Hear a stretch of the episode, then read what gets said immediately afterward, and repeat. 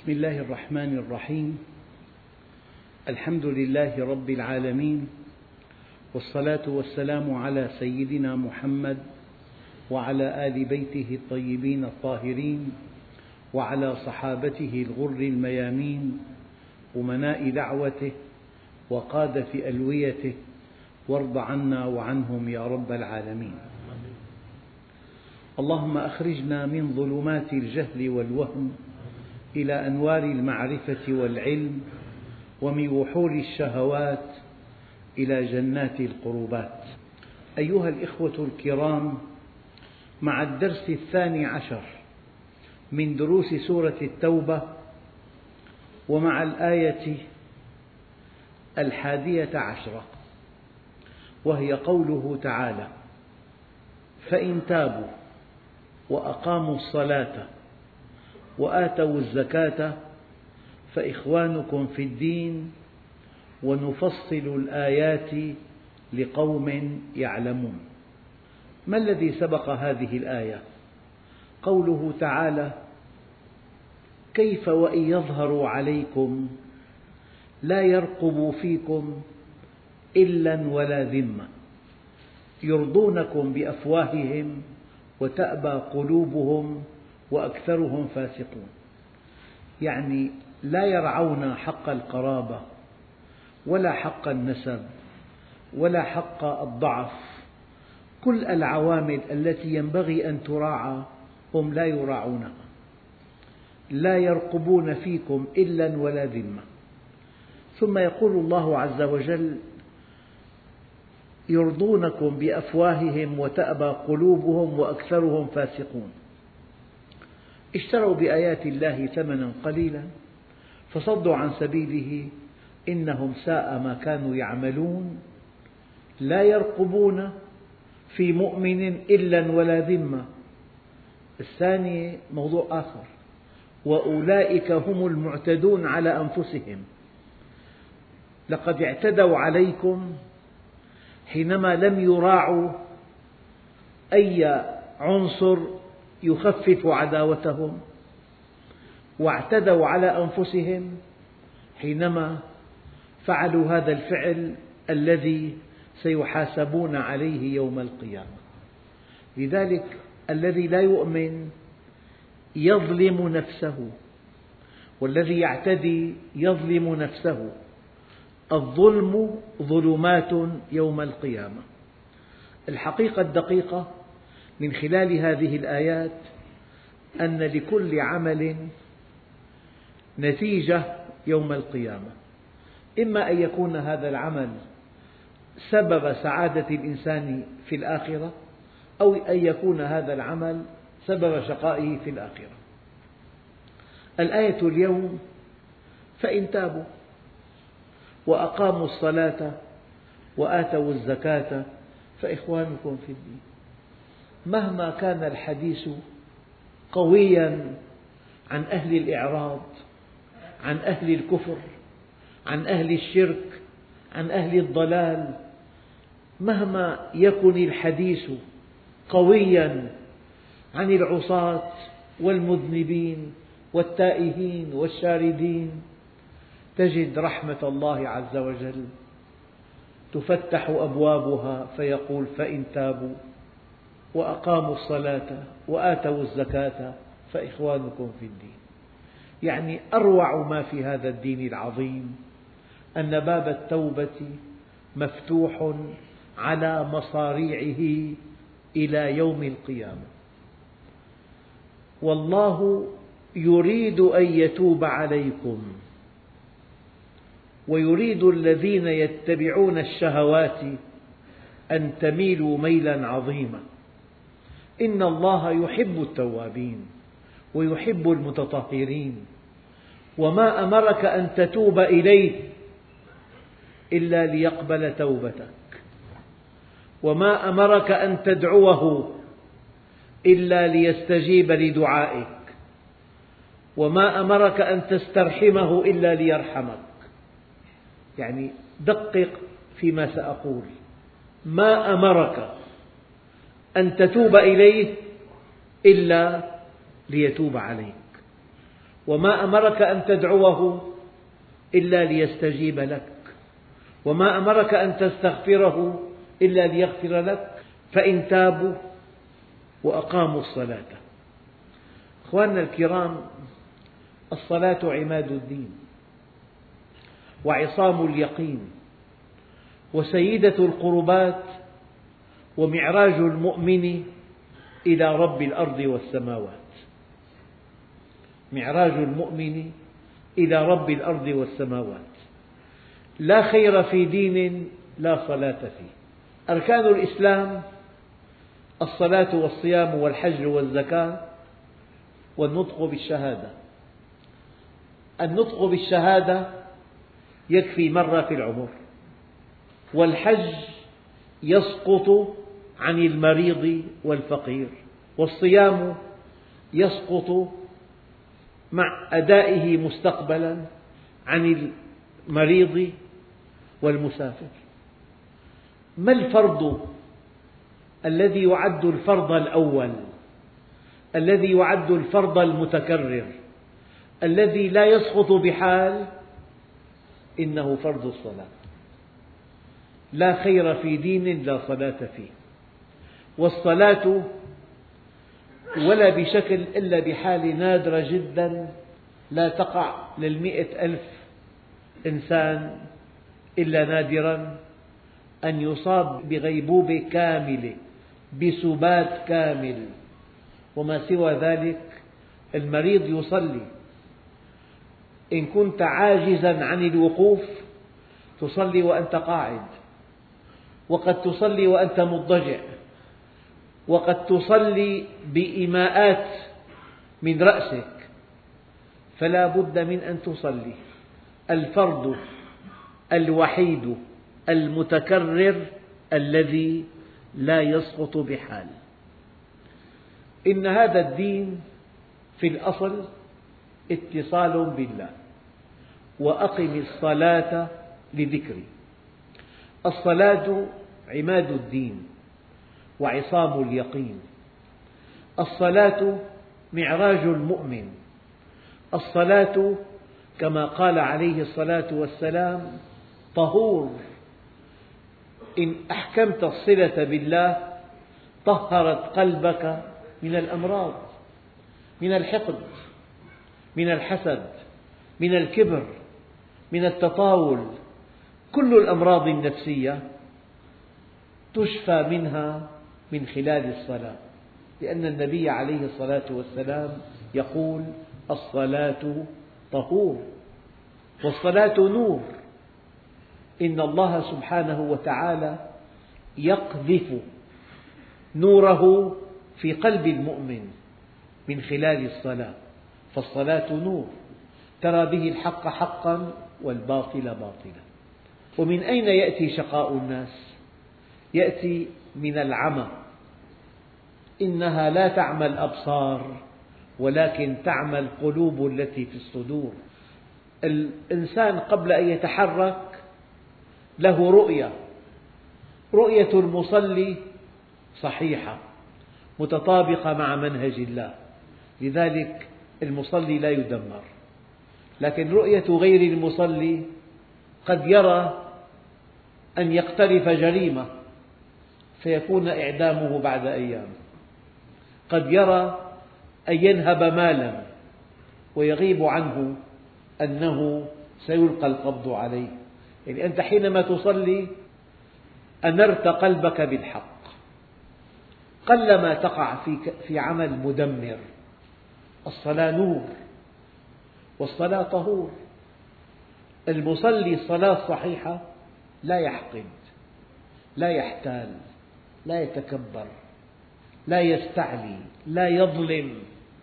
أنت مصلي والمصلي يرى والمصلي طاهر والمصلي سعيد والصلاة حبور الصلاة نور والصلاة طهور والصلاة حبور.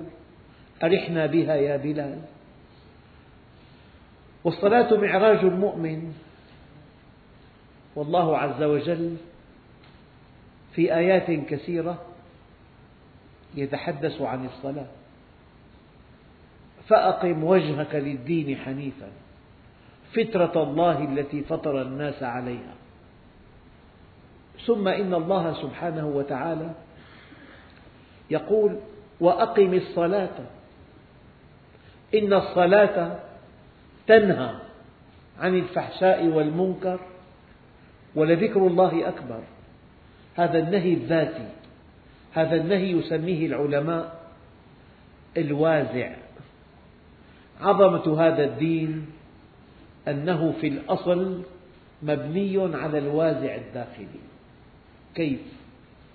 سيدنا عمر أراد أن يمتحن راعيا. قال له بعني هذه الشاة وخذ ثمنها. قال ليست لي. قال قل لصاحبها ماتت أو أكلها الذئب. قال والله إنني لفي أشد الحاجة إلى ثمنها. ولو قلت لصاحبها ماتت أو أكلها الذئب لصدقني فإني عنده صادق أمين ولكن أين الله؟ المصلي يرى أن الله معه وأفضل إيمان المرء أن يعلم أن الله معه ولكن أين الله؟ فلذلك الصلاة تعطيك هذا الرادع. إن الصلاة تنهى عن الفحشاء والمنكر.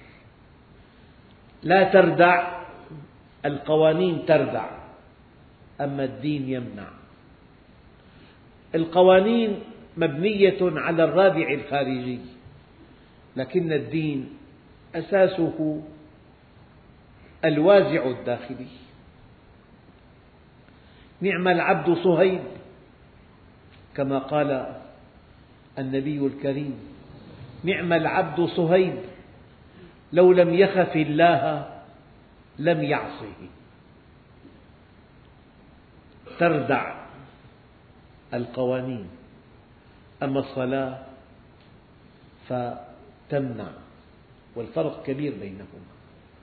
أيها الإخوة وأقم الصلاة إن الصلاة تنهى عن الفحشاء والمنكر ولذكر الله أكبر. قال بعض العلماء ذكر الله أكبر ما فيها. وقال بعضهم وهذا المعنى دقيق جدا. ذكر الله لك أيها المصلي وأنت تصلي أكبر من ذكرك له. لأنك إن ذكرته أديت واجب العبودية لكنه إذا ذكرك منحك الرضا. والرضا عطاء كبير. المؤمن راضي عن الله. إنه إن ذكرك منحك نعمة الأمن. وهذه النعمة لا يتمتع بها إلا المؤمن. فأي الفريقين أحق بالأمن إن كنتم تعلمون الذين آمنوا ولم يلبسوا إيمانهم بظلم أولئك لهم الأمن وهم مهتدون. إذا ذكرك منحك الرضا. إذا ذكرك منحك الأمن. إذا ذكرك منحك الحكمة. ومن يؤت الحكمة فقد أوتي خيرا كثيرا. أنت بالحكمة تسعد بأي شيء. ومن دون حكمة تشقى بأي شيء. إنه إن ذكرك منحك التوفيق منحك النصر منحك الحفظ منحك السداد. ألا تقرؤون بعض الأحاديث الشريفة؟ إن بيوتي في الأرض المساجد وإن زوارها هم عمارها. فطوبى لعبد تطهر في بيته ثم زارني وحق على المزور أن يكرم الزائر. يعني وأنت في المسجد قد لا تجد كرسي تجلس عليه. ما في ضيافة أبدا.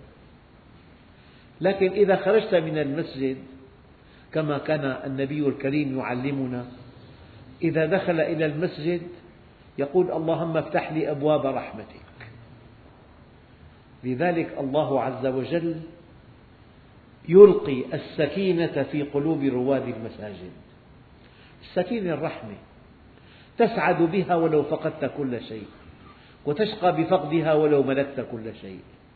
السكينة يعني الحكمة يعني الرحمة يعني الرضا يعني السداد يعني التفاؤل يعني الثقة بالله يعني التماسك يعني قوة الشخصية. قليل أنت تتصل بخالق الأكوان بخالق السماوات والأرض. فلذلك الصلاة معراج المؤمن إلى رب الأرض والسماوات. الصلاة عماد الدين وعصام اليقين. الصلاة سيدة القربات. الصلاة اتصال بالله. الصلاة نور. الصلاة حبور سعادة. الصلاة طهور. الصلاة فيها يذكرك الله عز وجل. ذكرك منحك الأمن. ذكرك منحك حياة زوجية سعيدة. ذكرك منحك توفيق. ذكرك منحك هيبة. ذكرك منحك قوة شخصية ذكرك منحك توفيق. ذكرك منحك رضا. لذلك وأقم الصلاة إن الصلاة تنهى عن الفحشاء والمنكر ولذكر الله أكبر. هذه الصلاة التي يصليها بعض الناس لا خشوع فيها ولا اتصال بها. هذه الصلاة ما أرادها الله عز وجل. ما أرادها الله عز وجل قولا واحدا لقول النبي الكريم لما رأى مصليا يصلي كما يصلي بعض الناس قال له قم فصلي إنك لم تصلي. الصلاة قرب من الله. الصلاة حبور الصلاة نور الصلاة إقبال الصلاة حكمة. يمنحك الحكمة في الصلاة يمنحك الرضا في الصلاة يمنحك التوفيق في الصلاة. لذلك الآية الكريمة فإن تابوا تابوا وأقاموا الصلاة. يعني بشكل أو بآخر لو واحد تاب من معصية ولم يحكم صلاته ربما عاد إليها. لأن الصلاة كبيرة يعني صعبة يعني ثقيلة إلا على الخاشعين. إذا كنت خاشعا مستقيما مصطلحا مع الله مطيعا الصلاة جنة أرحنا بها. الصلاة نور الصلاة حبور الصلاة قرب من الله عز وجل. أما من دون استقامة الكلام مؤلم تصبح الصلاة عبئا على الإنسان. وإنها لكبيرة يعني ثقيلة إلا على الخاشعين. إن أردت أن تسعد بالصلاة فاستقم على أمر الله. الاستقامة أحد أكبر أسباب الخشوع في الصلاة. قد أفلح المؤمنون الذين هم في صلاتهم خاشعون والذين هم عن اللغو معرضون والذين هم للزكاة فاعلون. لذلك أيها الإخوة فإن تابوا وأقاموا الصلاة الدين صلاة لا خير في دين لا صلاة فيه. فإن تابوا وأقاموا الصلاة وآتوا الزكاة. يعني ممكن أن نفهم الزكاة في هذه الآية بفهم ضيق هو أن تؤتي ربع العشر من مالك زكاة مالك كل عام إذا حال عليه الحول. ويمكن أن يتوسع معنى الزكاة لخدمة الخلق. وكأن السيد المسيح عليه وعلى نبينا أفضل الصلاة والسلام حينما قال الله على لسانه في القرآن وأوصاني بالصلاة والزكاة ما دمت حيا. يعني أنت لك حركتان. حركة نحو الله معرفة وطاعة وعبادة وتقربا وحركة نحو الخلق انضباطا وإحسانا. لك علاقتان. علاقة مع خالق السماوات والأرض وعلاقة مع من حولك من البشر.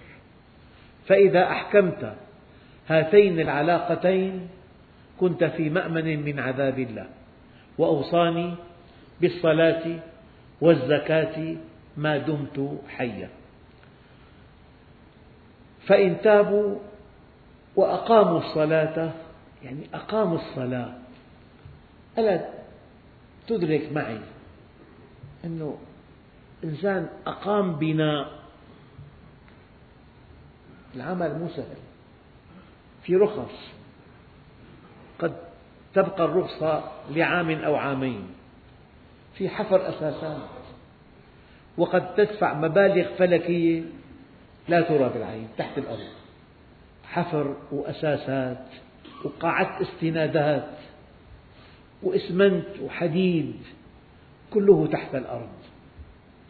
ثم بيت بيت على هيكل إلى أن تكسى البناء كسوة راقية وتزين. نقول أقام البناء. يعني إنسان أيام يزيح حاجة من هنا إلى هنا. ما بتقول أقام. أزاح. أما أقام عمل كبير عمل له مقدمات له شروط له حيثيات له مراحل. فلذلك أقام الصلاة يعني تعرف إلى الله. وبعد التعرف إلى الله تعرف إلى منهجه. وبعد التعرف إلى منهجه حمل نفسه على طاعته. وبعد أن حمل نفسه على طاعته تقرب إليه بالأعمال الصالحة معرفة واستقامة وعمل صالح عندئذ تقول الله أكبر ربما انعقدت لك مع الله صلة. يعني للتقريب فيك تقول واحد معه دكتوراه ولا يحمل شهادة ابتدائية. شيء مضحك. الدكتوراه مرحلة متقدمة جدا. في أبلة ابتدائي إعدادي ثانوي جامعة دبلوم عام دبلوم خاص ماجستير دكتوراه. فالصلاة معنى ذلك المصلي مستقيم والمستقيم يعرف الله. تعرف إلى الله تعرف إلى منهجه أطاعه تقرب إليه. فلما قال الله أكبر انعقدت صلة بينه وبين الله. وطبعا أنت حينما تتوضأ وتقف وتقرأ الفاتحة وتركع وتسجد هذه الصلاة المكتوبة سقطت عنك. يعني سقط عنك اسم ترك الصلاة. صليت. لكن البطولة أن يكون لك اتصال بالله في أثناء الصلاة. يعني واحد دعاك إلى طعام. أتيت. لكن ما أكلت شيء. الداعي يتمنى عليك أن تأكل. لا أن تثبت وجودك بميم. هذه الميم لا تقدم ولا تؤخر. لذلك الوقت وقت. صليت وقمت من عملك وتوضأت ووقفت بين يدي الله. لم لا تسعى بإحكام العلاقة مع الله؟ لكن إحكام العلاقة مع الله سببه الكبير الاستقامة على أمره. لأن الذنوب تحجب عن الله. الذنوب تحجب عن الله.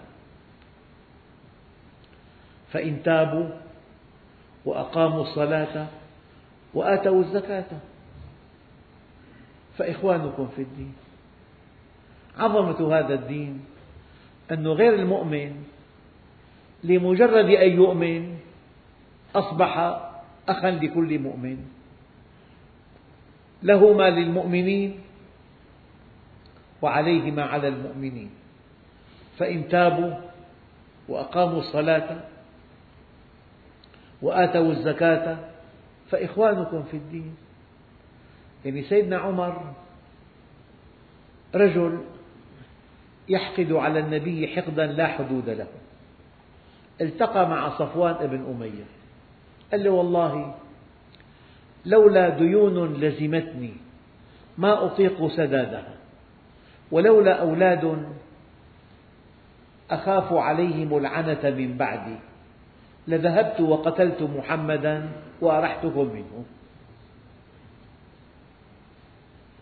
قال له صفوان أولادك أولادي ما امتد بهم العمر. ما أنت وديونك علي بلغت ما بلغت. فامض لما أردت. عنده شيئان مقلقان ديونه وأولاده. صفوان بن أمية حل له هذه المشكلة فسقى سيفه سما وامتطى ناقته وتوجه إلى المدينة المنورة ليقتل محمدا صلى الله عليه وسلم. فلما وصل إلى المدينة طبعا في معه مبرر لذهابه إلى المدينة. أخوه واقع في الأسر. فلما وصل إلى المدينة رآه سيدنا عمر فقال هذا عمير عدو الله جاء يريد شرا. قيده بحمالة سيفه وساقه إلى النبي عليه الصلاة والسلام. دخل على النبي الكريم قال يا رسول الله هذا عمير جاء يريد شرا. سيدنا النبي عليه الصلاة والسلام قال له يا عمر أطلقه. أطلقه. قال له ابتعد عنه ابتعد عنه. قال له أدنو مني. دنا منه. قال له سلم علينا يا عمير. قال له عمت صباحا يا محمد. قال له قل السلام عليكم. قال له هذا سلامنا. ما عندي غيره. بقسوة. وبغلظة قال له ما الذي جاء بك إلينا؟ قال له جئت أفك أخي. قال له وهذه السيف التي على عاتقك. هي ليه جايبها؟ قال له قاتلها الله من سيوف. وهل نفعتنا يوم بدر؟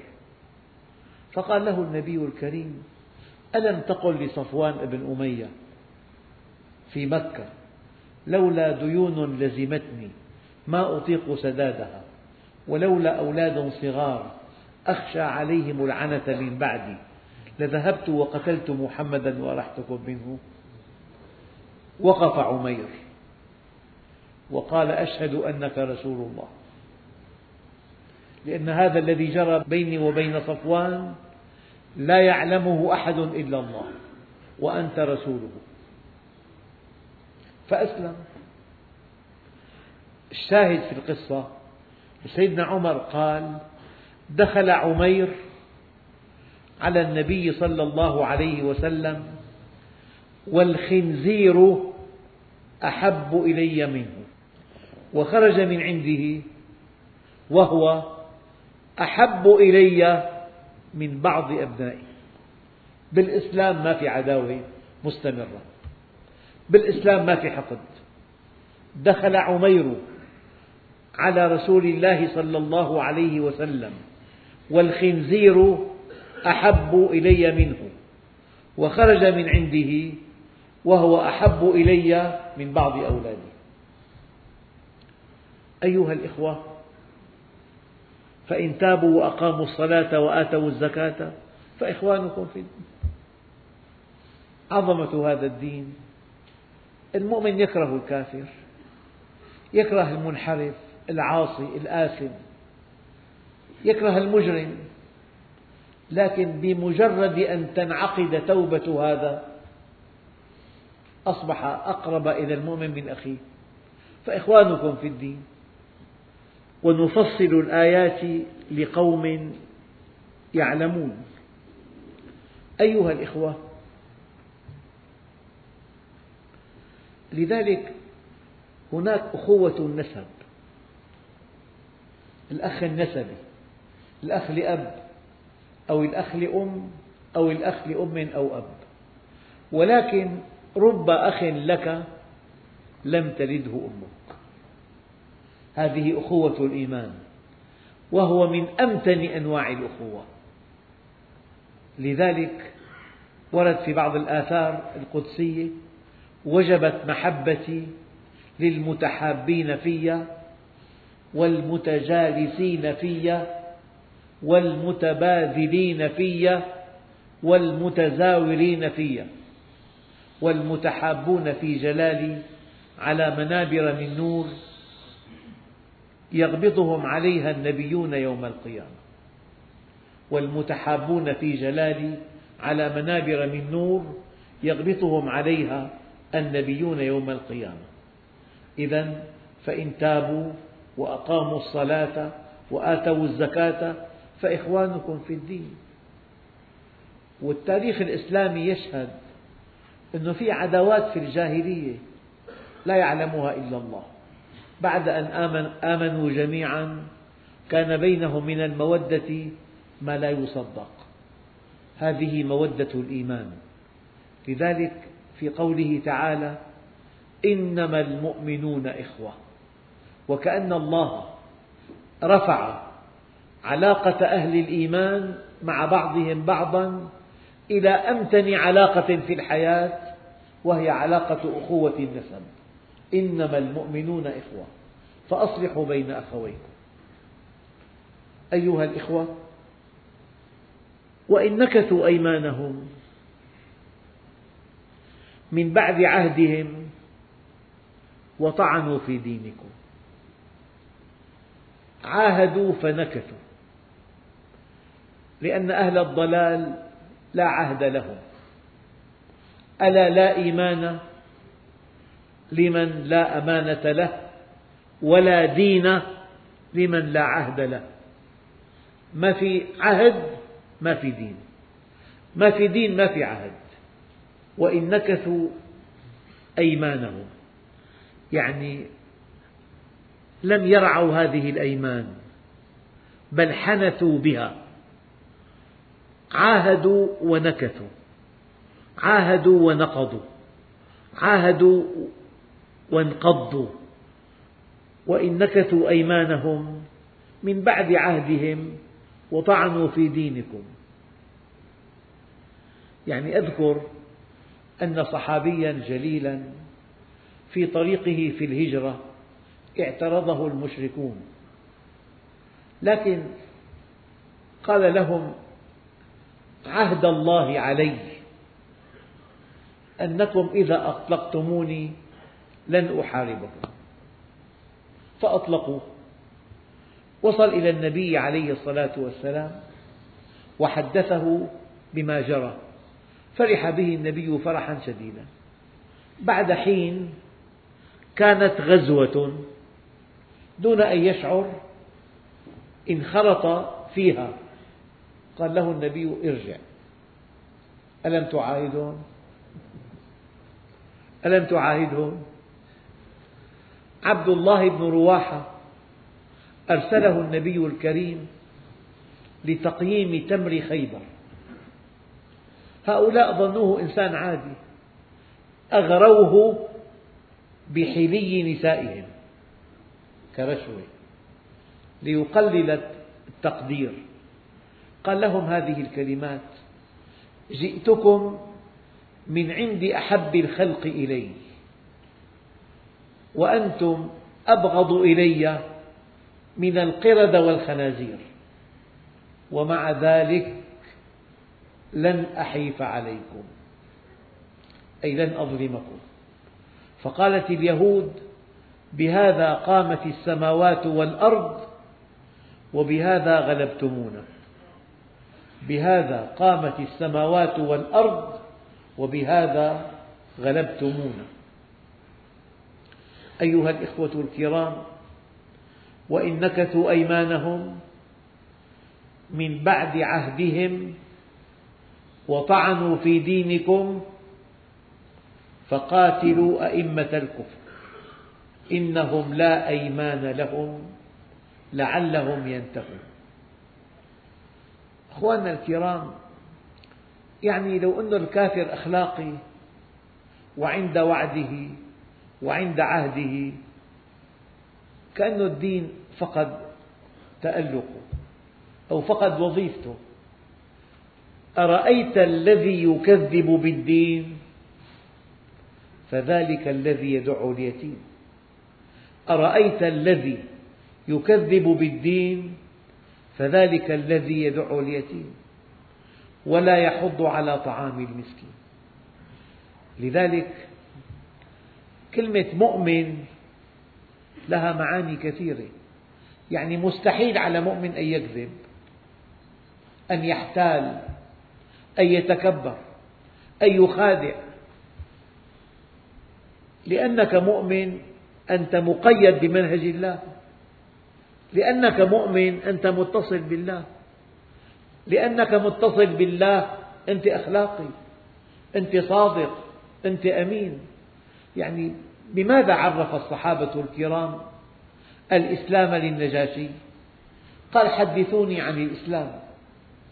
قال سيدنا جعفر أيها الملك كنا قوما أهل جاهلية نعبد الأصنام ونأتي الفواحش ونقطع الرحم ونسيء الجوار حتى بعث الله فينا رجلا. دقق. كنا قوما أهل جاهلية. نعبد الأصنام ونأكل الميتة ونأتي الفواحش ونسيء الجوار ونقطع الرحم. أي الجاهلية؟ حتى بعث الله فينا رجلا نعرف أمانته وصدقه وعفافه ونسبه. نعرف أمانته وصدقه وعفافه ونسبه. الصدق والأمانة والعفاف أركان الأخلاق. إن حدثك فهو صادق إن عاملك فهو أمين إن استثيرت شهوته فهو عفيف وفوق ذلك هناك تاج على رأسه هو النسب. حتى بعث الله فينا رجلا نعرف أمانته وصدقه وعفافه ونسبه فدعانا إلى الله لنعبده ونوحده ونخلع ما كان يعبد آباؤنا من الحجارة والأوثان وأمرنا بصدق الحديث وأداء الأمانة وصلة الرحم والكف عن المحارم والدماء. لذلك الإسلام كيان أخلاقي مبني على دعائم هي أركان الإسلام. قال عليه الصلاة والسلام بني الإسلام على خمس. الإسلام كيان أخلاقي وإنك لعلى خلق عظيم. الإيمان هو الخلق فمن زاد عليك في الخلق زاد عليك في الإيمان. بني الإسلام على خمس. الخمس الصلاة والصوم والحج والزكاة والنطق بالشهادة.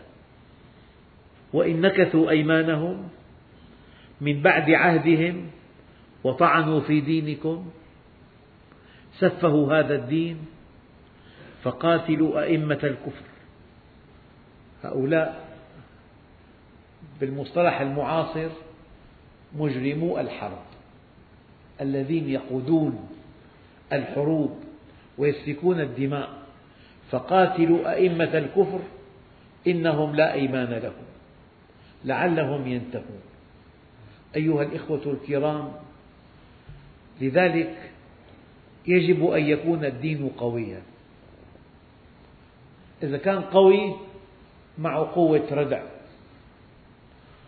المؤمن القوي خير وأحب إلى الله تعالى من المؤمن الضعيف. من هنا الله عز وجل يقول وإن نكثوا أيمانهم من بعد عهدهم وطعنوا في دينكم فقاتلوا أئمة الكفر إنهم لا أيمان لهم لعلهم ينتهون والحمد لله رب العالمين. بسم الله الرحمن الرحيم. الحمد لله رب العالمين. والصلاة والسلام على سيدنا محمد وعلى آله وصحبه أجمعين. اللهم أعطنا ولا تحرمنا أكرمنا ولا تهنا. آثرنا ولا تؤثر علينا أرضنا وارض عنا. وصلى الله على سيدنا محمد النبي الأمي وعلى آله وصحبه وسلم والحمد لله رب العالمين الفاتح.